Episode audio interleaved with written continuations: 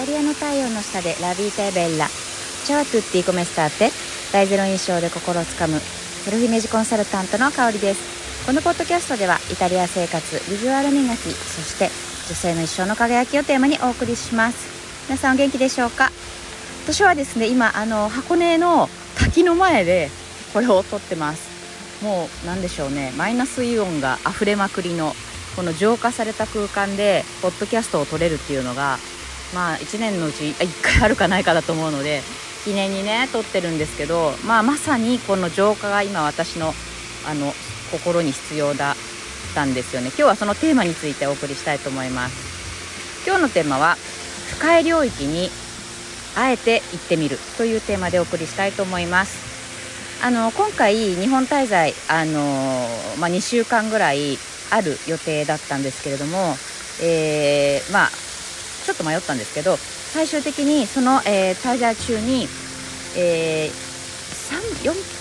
2泊4日みたいな感じで、あのシンガポールにね行くことを決めました。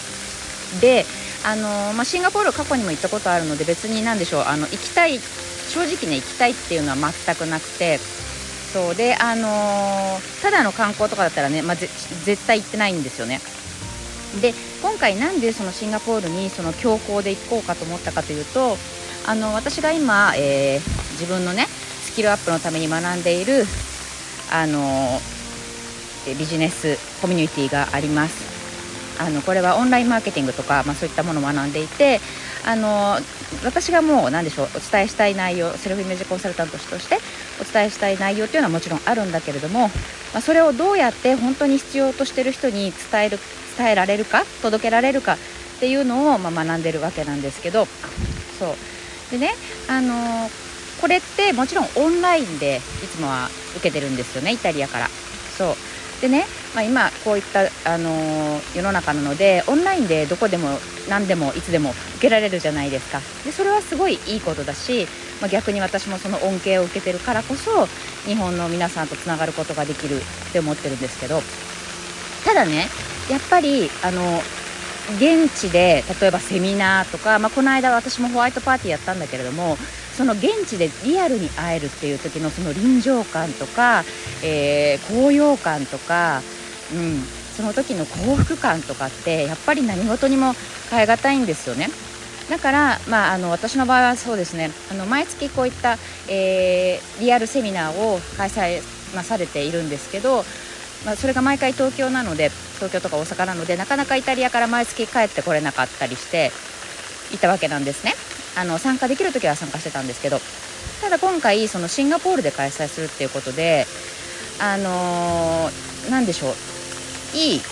っかけかなと思ったんですね。で実際言うと結構あの嫌だなっていうかあんまり行きたくないなって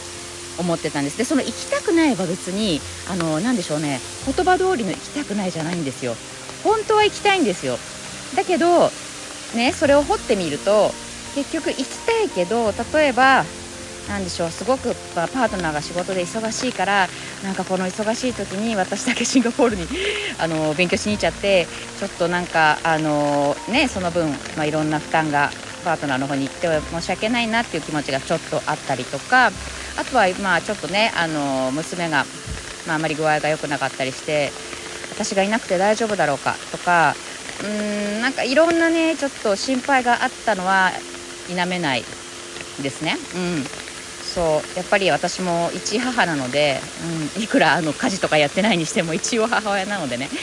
そうあのそういう気持ちがありました。うん、でもなんかこれを逃したら、まあ、シンガポール一生行かないだろうなぐらい思ったんですよ。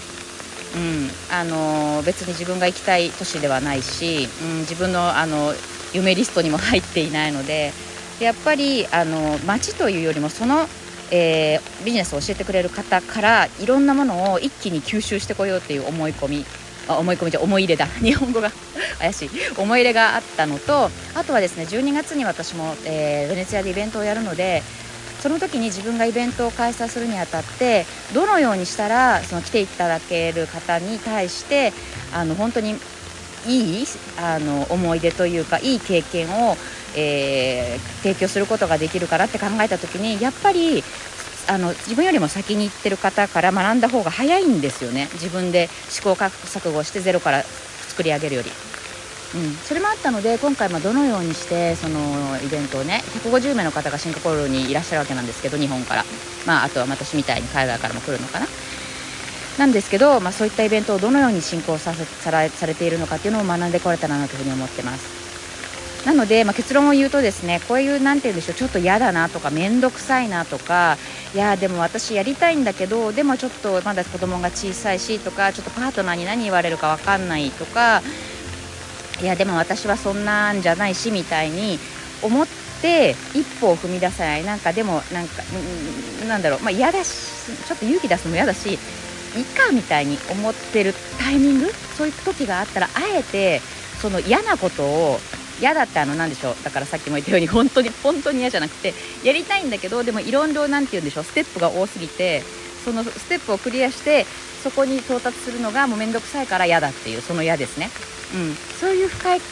感深い領域があったら私はあえてもう嫌でもあもうなんかドキドキするしとかなんかちょっと不安だしっていうのを持っててもも持ったまま なんなら。そう私も今回そんな感じです。緊張というか、うん、ちょっとなんかモヤモヤややだなっていうような気持ち思ってるけど行くやる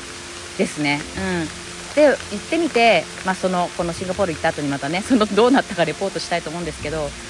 嫌な時こそモヤモヤとしてなんか心がドキドキしたり不安だったりする時こそ動いてみるやってみるってすごい私は大事だなっていうふうに思ってます。はい。いかがだったでしょうか？ということでこの滝のすごい流れる中私の声は果たして聞こえてるのかちょっと心配なんですけどはい。今から私はですねじゃあ箱根でえー、東京に戻りそして、えー、成田に行き、えー、シンガポールの方にね向かいたいと思います。はい。ということでまた次のポッドキャストでお会いしましょう、え箱根より イタリアじゃない今回は日本より、え、セルフイメージコンサルタントの香りでした。それでは良い一日を。同じようなあった